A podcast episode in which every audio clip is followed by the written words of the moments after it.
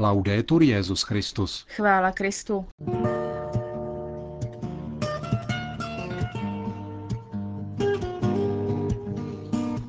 Posloucháte české vysílání Vatikánského rozhlasu ve čtvrtek 27. května. Benedikt XVI. dnes hovořil o krizi současného pojetí výchovy. Předseda Papežské rady pro pastoraci ve zdravotnictví Monsignor Žimovsky přibližuje problematiku laboratorní produkce umělé buňky. To a mnohé další uslyšíte v našem dnešním pořadu, kterým vás provázejí Milan Glázer a Markéta Šindelářová.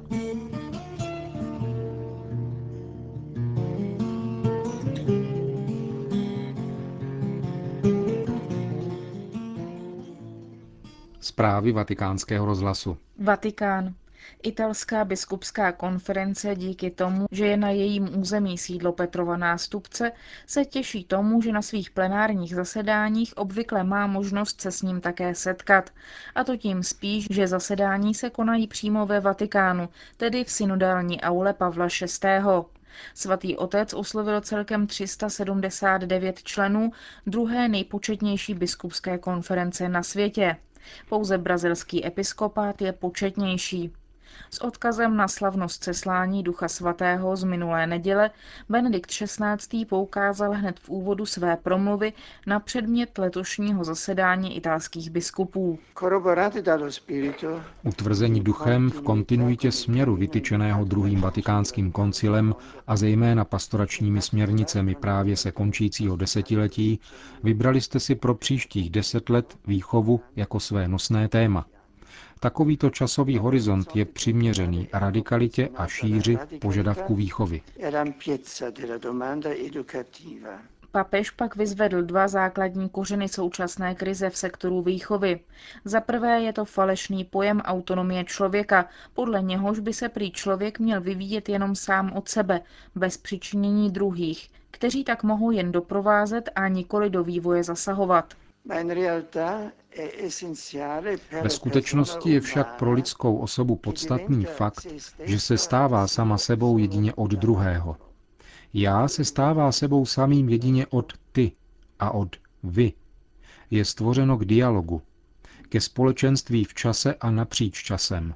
Jedině setkáním s ty a spolu s my otevírá se já i sobě samému. Proto takzvaná antiautoritativní výchova není výchova, nýbrž rezignace na výchovu, protože není poskytováno to, co jsme povinni druhým dát. To znamená ono ty a my, ve kterých se já otevírá sobě samému. Mám tedy za to, pokračoval dále Benedikt XVI., že nejprve je třeba překonat tuto falešnou ideu autonomie člověka, jako by já bylo úplné v sobě samém, zatímco se rodí také v kolektivním setkání s ty a spolu s my.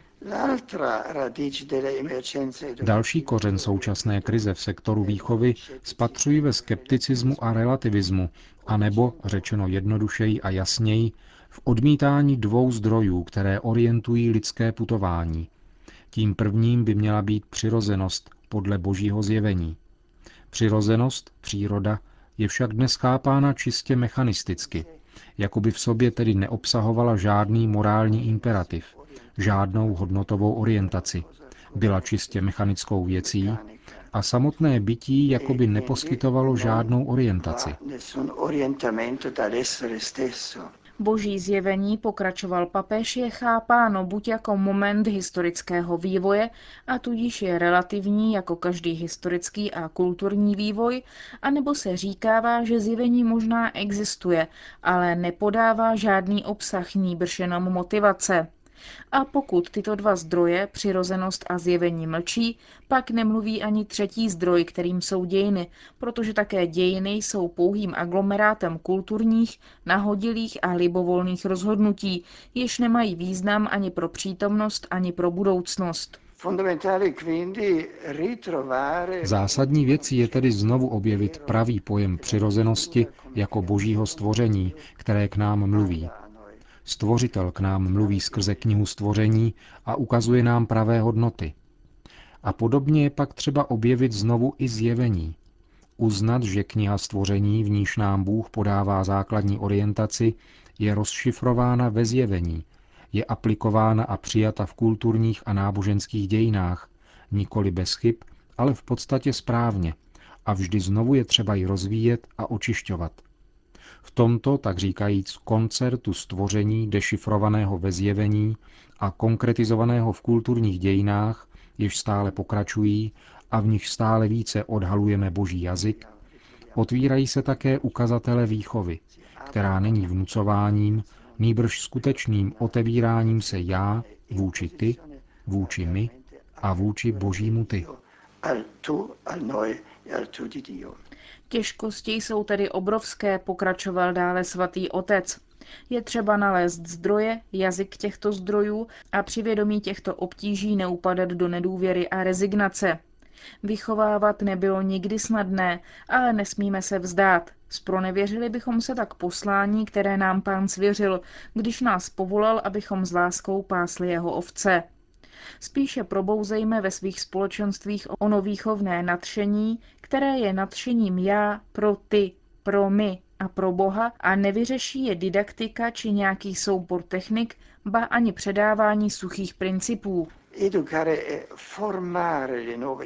Vychovávat znamená formovat nové generace, aby dovedli navazovat vztah se světem, byli vybaveni smysluplnou pamětí, nikoli jen nahodilou, která by vyrůstala z jazyka božího, jak jej nacházíme v přirozenosti a ve zjevení, v niterně sdíleném odkazu, pravé moudrosti, která uznává transcendentní cíl života, orientuje myšlení, city i soudy.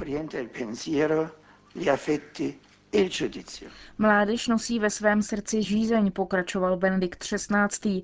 A tato žízeň je poptávka po smyslu a autentických lidských vztazích, které umožňují neupadat do osamocenění tváří v tvář životním zkouškám. Je to touha po budoucnosti, která se stane méně nejistou díky bezpečnému a důvěryhodnému společenství, které přistupuje ke každému s jemnocitem a respektem, nabízí pevné hodnoty, s nimiž lze dospět k vysokým, ale dosažitelným cílům. Naší odpovědí je tedy hlásat zvěst o Bohu, příteli člověka, který se v Ježíši každému stal bližním, Předávání víry je nezbytnou součástí integrální formace lidské osoby, protože v Ježíši Kristu se uskutečňuje projekt zdařilého života, neboť, jak učí druhý vatikánský koncil, kdo následuje Krista, dokonalého člověka, sám se stává více člověkem. Osobní setkání s Ježíšem je klíčem k vytušení relevance Boha v každodenním životě, jakož i tajemství jeho prožití v bratrské lásce – podmínkou ustavičného pozvedání se spádu a úsilí o neustálou konverzi. Řekl dnes mimo jiné Benedikt XVI. italským biskupům u příležitosti jejich plenárního zasedání. Vatikán. Médii proběhla před několika dny zpráva o uměle vyprodukované buňce, schopné se dělit a rozmnožovat jako každá jiná buňka. Titulky hlásaly, že byl vyprodukován umělý život, třeba že přírodovědci se takovému označení vyhýbají. O přiblížení problematiky požádala redaktorka vatikánského rozhlasu Romilda Ferauto předsedu Papežské rady pro pastoraci ve zdravotnictví Monsignora Zigmunda Žimovského. Podle toho, co bylo doposud zveřejněno v souvislosti s takzvanou syntetickou buňkou, lze ji určitě označit za významný technologický výsledek vědeckého bádání. To je třeba uznat. Chtěl bych však zdůraznit, že by nebylo na místě hovořit o této buňce jako o tvůrčím aktu nebo jako o vyprodukovaném životě. To absolutně ne. Nemůžeme hovořit o stvoření, protože pouze Bůh tvoří a vytváří z ničeho. Náš produkt je lidský, není tedy stvořením. Aniž bychom chtěli upírat zásluhy badatelům, jedná se pouze o určitou modifikaci toho, co již bylo stvořeno, tedy o syntetickou biologii. Syntetická buňka však podle mého názoru klade dvě základní otázky. Takzvané riziko nepředvídatelného, které se pojí k novince takovéhoto stupně, a nerozlučnost dvojčlenu přírodověda etika. Tu musíme neustále respektovat a proto bude nezbytné, aby pokračování výzkumu této buňky bylo přesně monitorováno. Dodal bych ještě, že stejně jako byla pro lidský genom ustanovena Mezinárodní komise ELSI, tedy ve zkratce Etika, zákon a společnost, posuzující jeho budoucí využití, bude nezbytné vytvořit také příslušnou paralelní komisi, která bude hodnotit etický, právní a sociální dopad tohoto pokračujícího experimentu. Říká monsignor Žimovský, předseda Papežské rady pro pastoraci ve zdravotnictví v souvislosti s laboratorní produkcí syntetické buňky. Vatikán, Buenos Aires. Svornost a prosperitu popřál Benedikt XVI. Argentině, která v těchto dnech slaví dvousté výročí ustanovení první nezávislé vlády v Buenos Aires, tedy první krok směrem k nezávislosti na Španělsku. Poselství svatého otce bylo čteno v úterý během bohoslužby v bazilice Pany Marie v Luchán, kde je uchováván obraz Pany Marie de Luchán, patronky Argentiny, Vyjadřuji svou vřelou náklonost a duchovní blízkost všem Argentincům, za které se modlím a prosím pána, aby jim hojně požehnal svorností, mírem a prosperitou, napsal papež v poselství, které přečetl apoštolský nuncius arcibiskup Adriano Bernardini. Slavnostního tédeum se v bazilice účastnila také argentinská prezidentka Cristina Fernández de Kirchner, arcibiskup Buenos Aires a primas Argentiny kardinál Jorge Mario Bergoglio, státní a církevní autority a mnozí zahraniční hosté. Madrid. Ve španělském Toledu dnes večer začíná desátý Národní eucharistický kongres. V 21 hodin ho zahájí světelné procesí od semináře ke katedrále, v níž budou obnoveny kněžské sliby. Cíl kongresu vysvětluje arcibiskup Toleda Braulio Rodríguez Plaza. Všechno se točí kolem Eucharistie. Cílem je pochopit, že Ježíš Kristus je živý a je stále mezi námi a uskutečňuje své velikonoční tajemství v Eucharistii. Mše svatá má tak velký význam, že se během ní nestihnou pozbírat všechny její plody a bohatství a proto se prodlužuje do eucharistické adorace. Je potřeba zdůraznit vztah mezi Eucharistií a námi kněžími, kteří jednáme v osobě Kristově, i když toho nejsme hodni. Bez kněžství by Eucharistie nemohla existovat. Je to tajemství.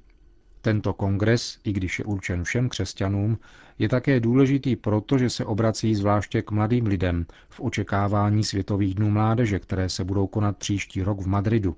Chceme jim říci, jak to také hlásá téma kongresu, že největší radostí je setkání s Ježíšem v Eucharistii. V pátek sem dorazí kříž Světových dnů mládeže a ikona Pany Marie. Eucharistický kongres skončí v neděli 30.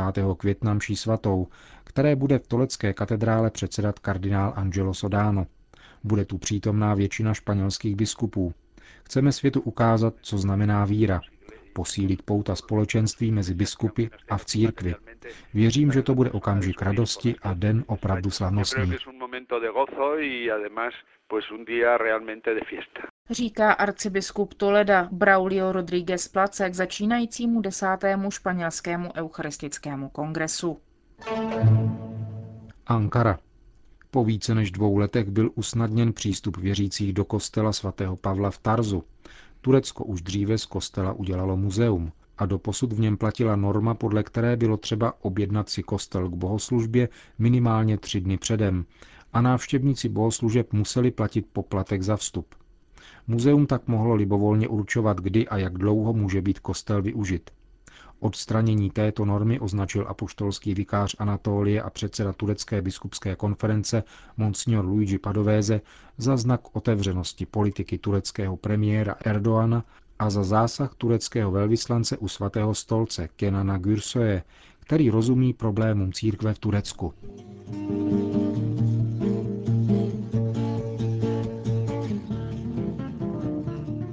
Končíme české vysílání vatikánského rozhlasu. Chvála Kristu. Laudetur Jezus Christus.